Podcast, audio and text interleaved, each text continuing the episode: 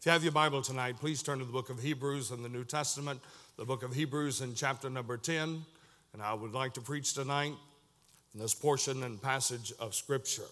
Hebrews chapter number 10. I have several passages of Scripture tonight, and so we will read them in their entirety, and then we will make our prayer. And I'd like to bring just a few basic thoughts from the Scriptures, the Word of God tonight.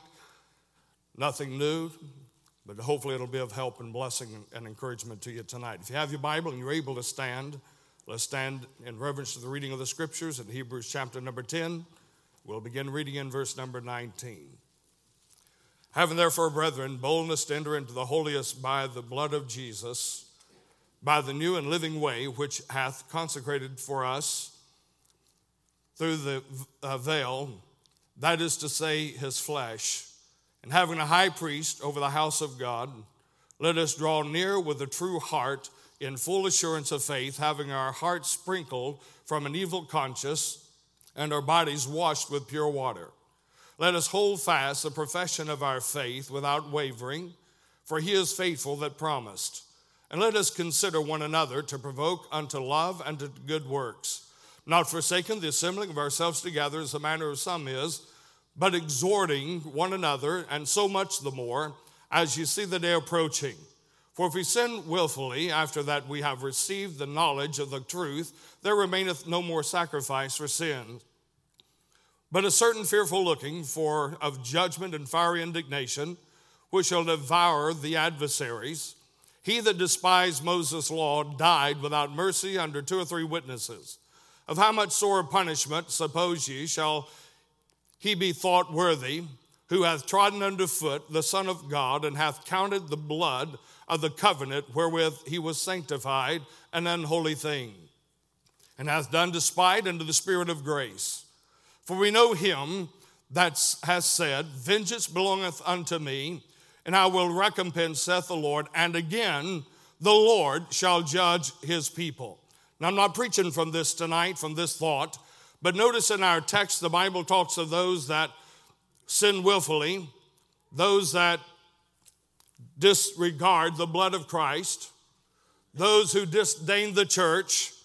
And yet we find that God shall come, the Bible said in verse number uh, 29 of sore punishment. And he talks about they've trodden underfoot the blood of Christ. And the Bible says in verse number 34, we know him that has said, Vengeance belongeth unto me, I will recompense, saith the Lord. And again, the Lord shall judge not the wicked, not the ungodly, not the unrighteous, not the unholy, not the hell-bound sinner, but the Lord shall judge his people. If you want to make God mad tonight, disregard the shed blood of Christ do spite to the grace of God and trample on his church. And God will bring vengeance. But notice, if you would please, in verse number 33 or verse number 32,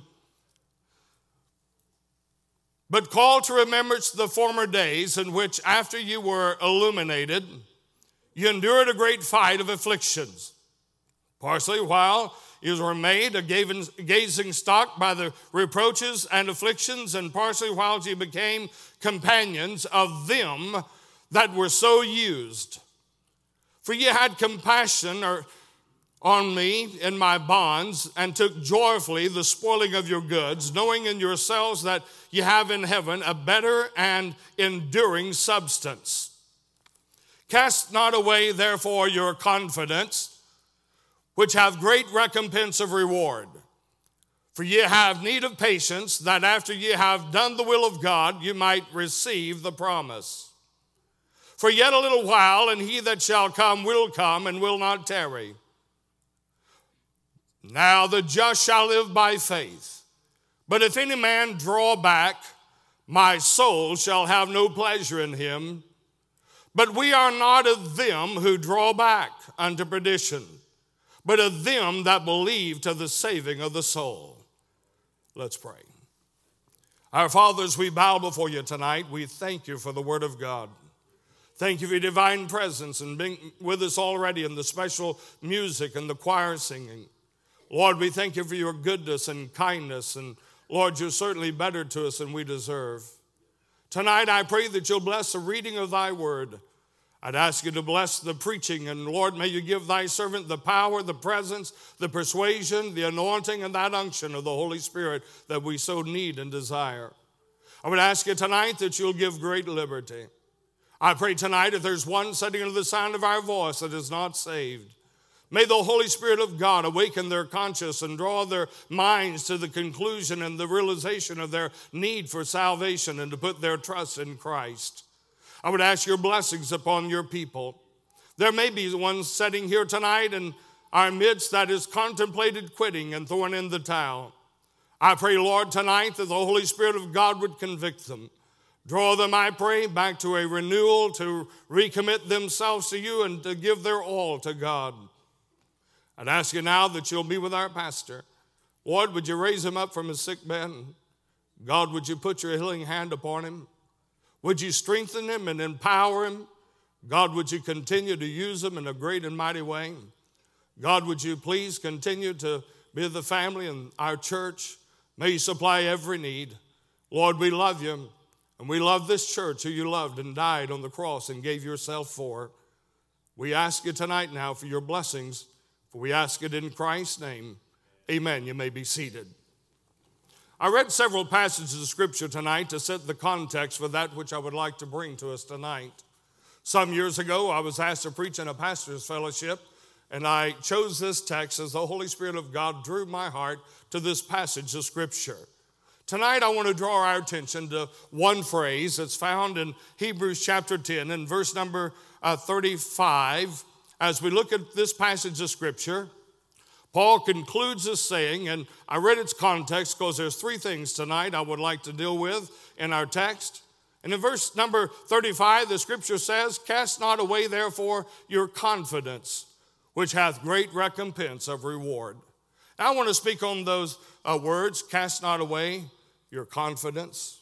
We live in a day and age where people are throwing in the towel. Christians are quitting church, they're quitting prayer, they're quitting their Bible, they're quitting on God. Unfortunately, it's not only the people in the pews, but many times it's those in the pulpits. It seems like there's more in our personal prayer time and prayer lists that we pray for uh, preachers and pastors and missionaries. More and more, I'm having to strike through names of those that have lost their families and lost their ministries and lost their testimonies. And they seem to have just thrown in the towel and quit. And some have disqualified themselves from the call of God. As we consider the matter, I want to say that we're living in a day where it seems like across the board and all across America and even around the world that the confidence of Christians, their confidence in God, their confidence in prayer, their confidence in the Bible, their confidence in the church, their confidence in the man of God, their very confidence in God seems to be lacking severely. And I want to say to us tonight that we are admonished in the scripture not to cast away our confidence.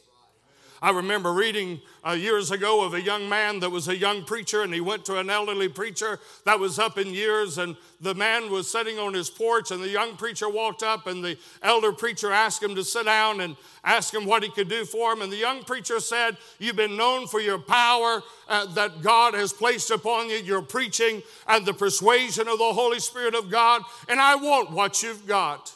And I ask you, uh, preacher friend, how can I get that which you have uh, in your life? And how can I have that fervency and that passion and the touch of God on my life?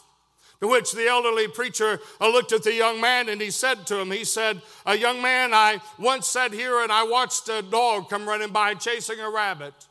And after a while, they circled back around, and there were a half a dozen or more dogs that was chasing the rabbit, and they were all barking, and, and they were all wagging their tails ferociously, and they were all tracking and following the dog that initially had went after that rabbit. But after a while, they got weary and tired, and they went home, and uh, all of a sudden, they came back around, and the only one chasing the rabbit was the dog that started out with. And the preacher, a young preacher boy, looked at him. He said, Well, preacher, it sounds like foolishness to me. It doesn't answer the question that I asked you, but out of curiosity, what happened to the other dogs? Why did they quit? And the preacher, in his wisdom, looked at him. He said, Well, young man, all I can say is the only one that saw the rabbit was the lead dog. And I said that to say this I believe that sometimes those that are supposedly on the bandwagon, the reason they're throwing in the towel and quitting, they haven't seen firsthand the touch of God, the hand of God. They haven't seen the Lord move in the life of the Christians and the church and the services, and they're throwing in the towel for whatever reason. In our text, the scriptures uh, tell us that he says, Cast not away, therefore, your confidence. And notice the word therefore, this is a conclusive statement from what's been stated in our previous text. And the word cast away means to throw away or to discard. It means to shake it off and to get rid of it. And there are many that are trying to cast off or to shake off Christianity or their service of God. And the confidence is the feeling or a belief that can rely and a firm assurance on an individual to follow through and pursue their word and keep their promises. And my friend, there's no one that keeps promises like our Heavenly Father. Let me ask you that are here tonight have you ever come to the conclusion of asking yourself these questions? Why do I do what I do? Why don't I just quit? I'm not making a difference anyway. Does anyone even care? Does anyone even know what I do behind the scenes? And somehow we uh, follow that with a struggle of the heart and the soul and the mind. And I know we do it for God, but yet at the same time, there's an issue with confidence in America. Somehow we have shifted our focus and our heart and our mind off of our Heavenly Father and we have put it on men. And may I say to you tonight, when confidence is put in man, somewhere along the way, we're going to be disappointed. We're going to be led to disillusion and discouragement and despondency. The best of men is nothing but a man at best. And may I say to you tonight that our greatest enemy sometimes is not the world, our greatest enemy sometimes is not the government. Our greatest enemy sometimes is not sinners that are held bound and the ungodly and the unrighteous, as I mentioned earlier. Sometimes our greatest enemy becomes ourself and our flesh and our conscience and our mind because we convince ourselves that we're wasting our time serving God. And the scripture says, Cast not away, therefore, your confidence. Our circumstances sometimes cause us to fret, cause us to be filled with anxiety. I know Christians tonight that have more anxiety than those who have never named the name of Christ. And I'm not implying everyone that has had issues and breakdowns and things of that nature are out of the will of God. By no means. I know that there are uh, things with the body and chemical imbalances and things of that nature. I understand that. And I want to, but I do want to say tonight that while there are legitimate physical ailments that sometimes beset us, many times Christians are discouraged, despondent because of our own minds and our own will. My most discouraging times and battles I've had in 42 years of preaching has not been as a result of my ministry, but as a result of the battle of the mind. And several preachers are nodding their head in agreement tonight. May we draw back to put our confidence in Almighty God. The Bible, and I'll give you three passages of Scripture, and then we'll bring our message from our text. The Bible says in Proverbs 3:26, "For the Lord shall be thy confidence." In Proverbs 14 and 26, in the fear of the Lord is strong confidence. In Acts 28 31, the Bible says, teaching those things which concern the Lord Jesus Christ with all confidence. Paul said in the book of Philippians, chapter number 10 and verse number 13, that famous verse of scripture, I can do all things through Christ which strengthens me. And my friend, we can have confidence tonight. It is not a sin to have confidence as long as our confidence is in God and God's holy word and his divine book tonight. I remember when I was first called to preach. And all of my sometimes youthful foolishness. I was ready to charge hell with a squirt gun. As one preacher said, I was bold as a lion and I was uh, confident enough in God. I believe I would have been willing to swing out over the pits of hell on a wet noodle. But as I grew a little older and a little more experienced in ministry, sometimes that confidence begins to wane. And sometimes I look back and some of the greatest things that God has allowed me to accomplish has been in simple childlike faith to step out and just say, God promised it, and I'm going to step out by faith, and I'm going to put him to the test, and I'm going to hold to his word, and let God give the results. The Bible says in 1 John 5 14, and this is the confidence that we have in him that if we ask anything according to his will, he heareth us. People are casting away their confidence. And in our text, there's three things that we're challenged not to cast away our confidence in. Notice now in verse number 19. Having therefore, brethren, boldness, watch this, to enter into the holiest by the blood of Jesus Christ. And he talks about having a high priest and he talks, if you read in its uh, context, and I'll not take time to go through all of it tonight for the sake of time, but he is telling us not to cast away our confidence in prayer.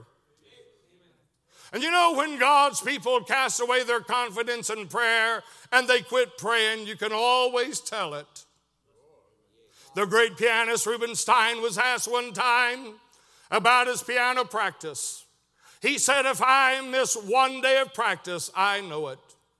If I miss two days of practice, my family know it. But if I miss three days of practice, the whole world knows it. And it seems to be that way with a matter of prayer.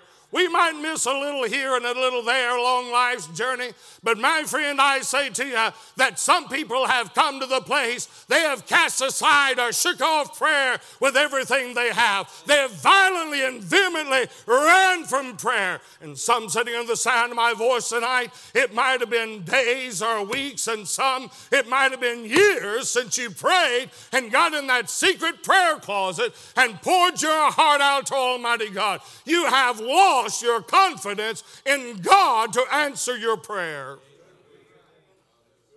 I believe part of why America is where we are tonight is God's people have shaken off, they have cast off their prayer life. My friend, when we lose our confidence and our boldness to enter into the very presence of God, according to verse number 19, we lose our confidence. By the way, when we do not pray, we're saying we do not need God, we are self sufficient. Therefore, we have lost our confidence that God hears and answers prayer. In the Gospel of Mark, chapter number one, the Bible tells us in verse number 35 that while it was great, uh, early in the morning, that Jesus rose up and he departed and went, the Bible says, into a solitary place, and there he prayed. And I know I've shared it before, but the word into is a preposition. It literally means to go beyond, it means to shut everything out. And literally, what it means is Jesus, in the midst of all the cares of ministry and the disciples, and the training them to be disciples, and indoctrinating them with the truth, it means that he departed and he found a solitary place. He went into that solitary place. In other words, he passed behind the veil. Somehow he was able to close out all of the cares of the earthly ministry. Somehow he was able to put aside all the needs of the people that needed to be healed and the people that needed the gospel and the miracles that needed to be formed. Somehow Jesus was able to go behind the veil and he entered into a solitary place. My friend, may I say to you, if you've ever been in that solitary place, if you've ever gone behind that veil where God has met with you, you'll have a desire to go back again and again and again and again and again. I remember sharing the testimony, but it's on my heart tonight. I remember I was getting ready to preach in a meeting, a preacher's meeting. As I got ready to go, I wanted to go into Miss Ellis's office. I needed to ask her something, and when I walked into the door, I'm talking, and all of a sudden I realized she was not there. And as I walked around the corner of her desk, there's a little storage area behind her office. I thought maybe she was in that area of their office. And as I walked around the desk out of my peripheral vision, I saw her on her knees and she was whispering before God, God, would you bless him? Lord, would you fill him? God, would you empower him with your presence? God, would you meet with us today? And God, would you blow upon the services and let the power of the Holy Spirit of God rest upon him today? And I knew she was praying for me. And I, I was there and I had been talking out loud, and she never knew I was there. She never knew I entered into her room. I tiptoed back out of that door, shut the door behind me, went to my office, and bowed on my knees and poured my heart out to God and said, God, would you hear and answer her prayer? I need it. She had entered behind the veil. She had been able to put out the cares of this world. She had gone beyond the necessity of her own need. Somehow she was so in tune with God, she never even knew that I was in her office. And my friend, that's what it means to go behind the veil. That's what it means to enter into the throne of God with boldness. I remember as a young Christian bowing on my knees on more than one occasion and saying, Lord, would you? And I would ask him for specific requests. And time and time and time again, God would hear and answer my prayer before ever I got off of my knees.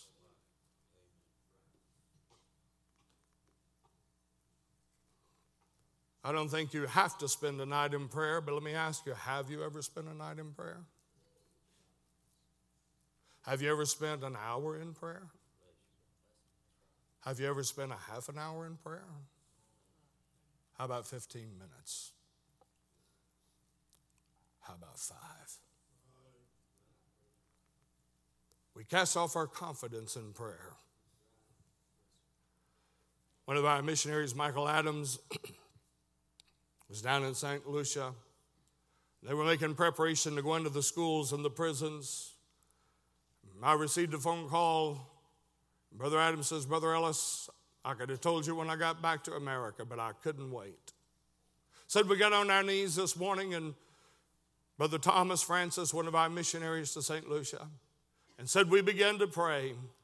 He said, I wish I could have recorded it, or I wish you could have been there. Said, We started praying, and Brother Francis started weeping before God. He said, All I can say is God showed up. He said he prayed for you, prayed for God to use you and empower you. I needed that this, that morning. I wasn't going to throw in the towel, but I needed that that morning. And I got off that phone and I said, Lord, I'm ready to go. There's something about prayer. And you know, that encourages our preacher, our pastor, when we tell him, I prayed for you, and we really did.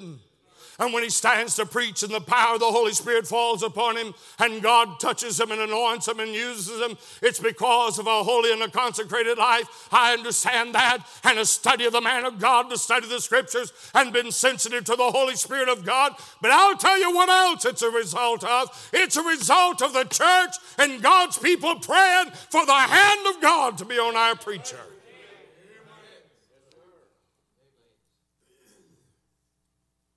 Lose our confidence when we don't pray. Secondly, tonight, some people lose their confidence to the point that they doubt their salvation. Notice in verse number 23 let us hold fast the profession of our faith without wavering, for he is faithful that promised. When I first got saved, I honestly I didn't doubt my salvation that much. I, my life changed so dramatically when the Holy Spirit of God took up residence. I really never doubted my salvation. I ran from the call of God for some time, and it wasn't because I didn't desire to preach, it's just because I didn't think God could use somebody with a lifestyle that I'd lived. But some go to the place that they lose their confidence or their profession of faith. They lose it to the point that they have no confidence and they struggle constantly with their eternal security and their salvation. They con- constantly struggle because of sin in their life and a lack of commitment, and they try to shake off their confidence. I remember a guy by the name of Roger.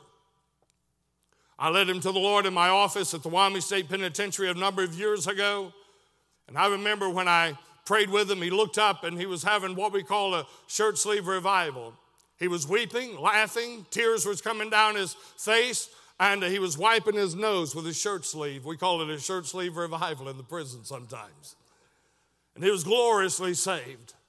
He looked up and he said, Preacher, I just want to give you this word. He said, I just got saved and gave my life to Jesus Christ. And he said, I just got saved out of 10 generations of witchcraft. I said, 10 years? He said, No, 10 generations of witchcraft. And Roger was converted to Christ, but he struggled with his salvation from time to time.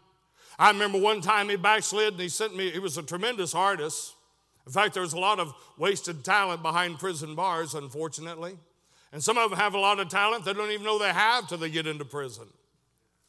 And he sent me an envelope one time because I was after him to rededicate his life to the Lord. And he sent me an envelope with a bullet that had a revolver on it, or the gun on it had a revolver. And I looked at it and I thought, well, that don't have any bullets in it.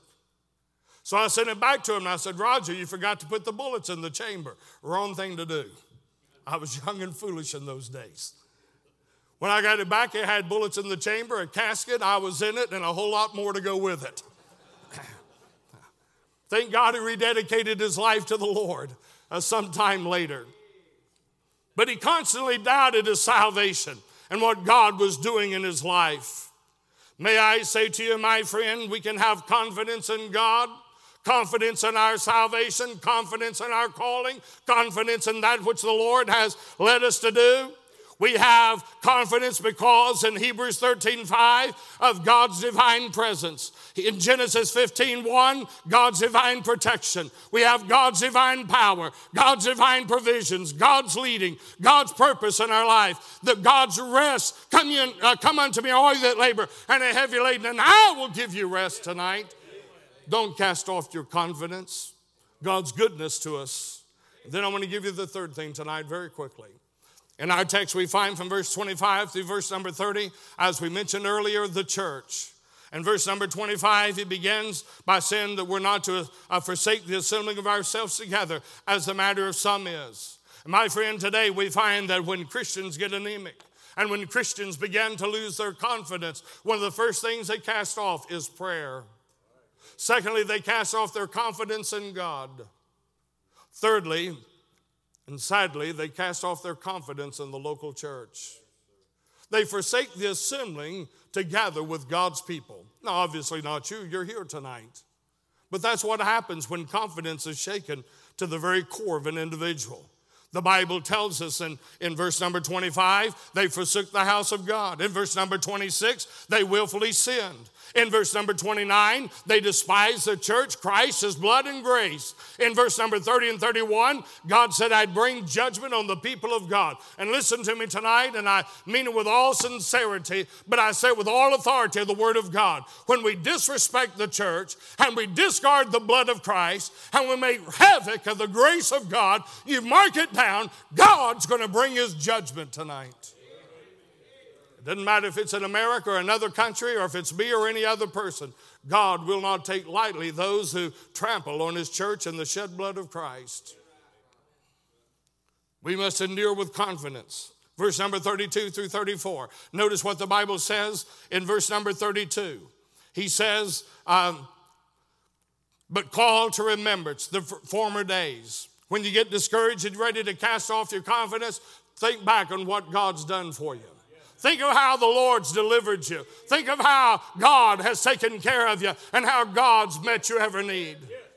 I remember one time we were chaplains at the Wyoming State Penitentiary, missionary chaplains, And I'll be honest with you, it's only happened a couple of times. Even today, as the president of the Rock of Ages, and I uh, cautiously say this uh, we don't have all of our support. We just go out and trust God, and the offerings we get in our meetings carry the majority of our uh, living expenses and the ministry. But you know, the Lord knows the need, and He never fails. And in Wyoming, one time we were running about three months behind on some of our bills, and I called our uh, creditors and I said to them, I, I'm sorry, but I just don't have the resources. Things are slim right now, but I promise you I'll pay them. And every one of them said, Mr. Ellis, we've never had anyone call and tell us uh, what you've told us. And so we're going to be patient with you and give you time. And we needed $1,500. And I remember uh, we were praying, and Peggy and I and the kids ran to Victoria begging God. And I never thought about quitting, but I did ask myself a time or two, you big dummy, you're from Georgia. What are you doing in Wyoming without living expenses? In the snow and the cold and the blistering winds that you have. And so we'd pray and beg God for the resources. We got home from a meeting and a pastor called and said, Brother Ellis, you've got some mail here at the church. You might want to come pick it up. Went over to the church and we've been begging God for $1,500. That's what we needed. Got to the church and there was one or two letters from a church. I opened them up and began to look at them. In one church, I said, Sorry to inform you, I got a, what we call in missionaries a Dear John letter. That means you're usually going to drop your support. And I got a Dear John letter. Thank God it wasn't from Mrs. Ellis. and when I opened it up on the second page, a check fell out of my lap. And the check is for 1400 $99.97. Three pennies shy of what we were praying for.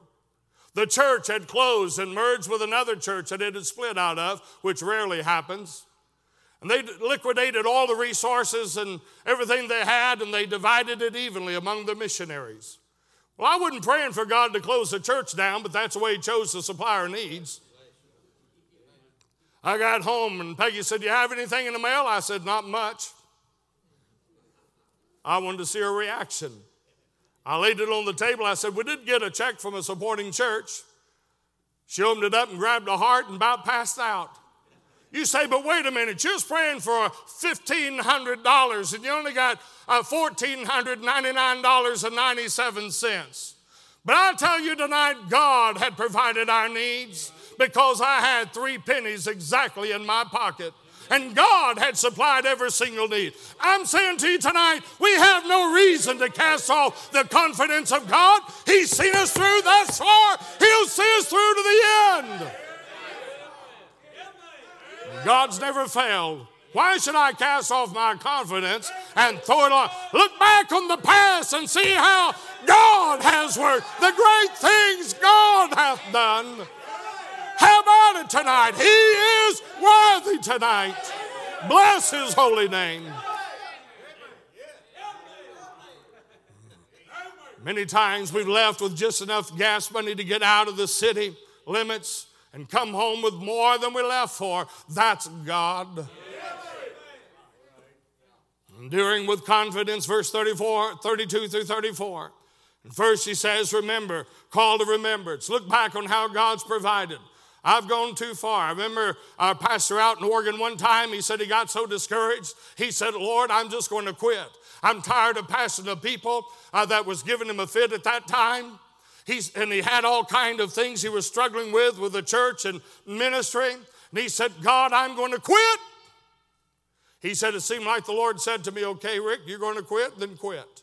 But I'll tell you what you're going to do first. You're going to go back to every one of those bus kids you picked up over these last uh, 20 years, and you're going to go back and apologize to them and tell them that everything you preached to them and told them was not right. It was all a lie.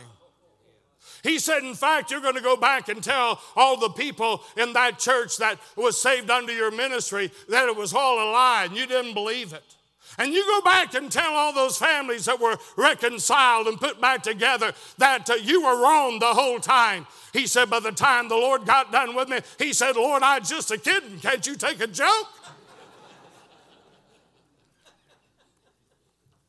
Look back over the good things God has done. It's an honor to be able to fight the battles for the Lord. Remember our heritage. Notice what he says in this passage of scripture in verse number 32, and I've got to quit. But call to remembrance the former days in which, after, watch this, you were illuminated, you endured a great fight of affliction. And then notice what he says, partially while you were made a gazing stock, notice the pressure they were under, both by reproaches and afflictions, and partially why you became companions.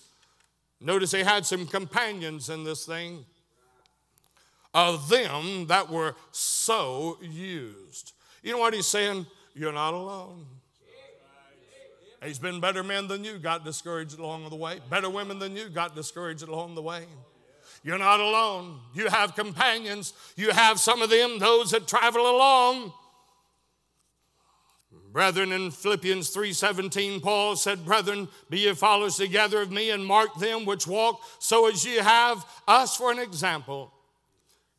And tonight I must make preparations for closing, but I was studying that word example some years ago. We always think of it as an example. Someone has been a great example to me. That's example. The Bible uses the word ensample, and there's a difference. You see, to be an example means that you have made an indelible mark or an impression on someone's life. An example is something or someone that you follow after their ways. And there's good examples and there's bad examples. But an ensample makes an indelible mark on an individual. When they run those that rolls of metal through the stamping dies in the prisons, which makes most of the tags for the states, it comes down and it strikes that metal and leaves an impression, an indentation on those tags or that metal. And that's example, exactly what example means in the Bible. We have had a life changing impact on our life. We need to understand when we get discouraged, we lose our confidence. Remember the example. Remember our pastor. Remember the evangelists. Remember the deacons. Remember the choir. Remember our friends and our families and those that have stood strong through the test of time, those who left an indelible mark on our lives. And if we'll do that, we will not lose our confidence. How can we finish with patience in verse number 36? To do the will of God in verse number 36 and holding to the promises of God. In verse 37, doing God's will all the time, all the, ways, living by faith. I want to say this tonight, and then we'll come to the instruments. I'm done.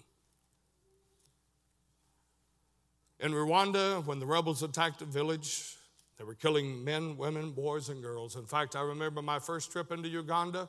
It was just after Entebbe and Obote those two dictators had been removed from power.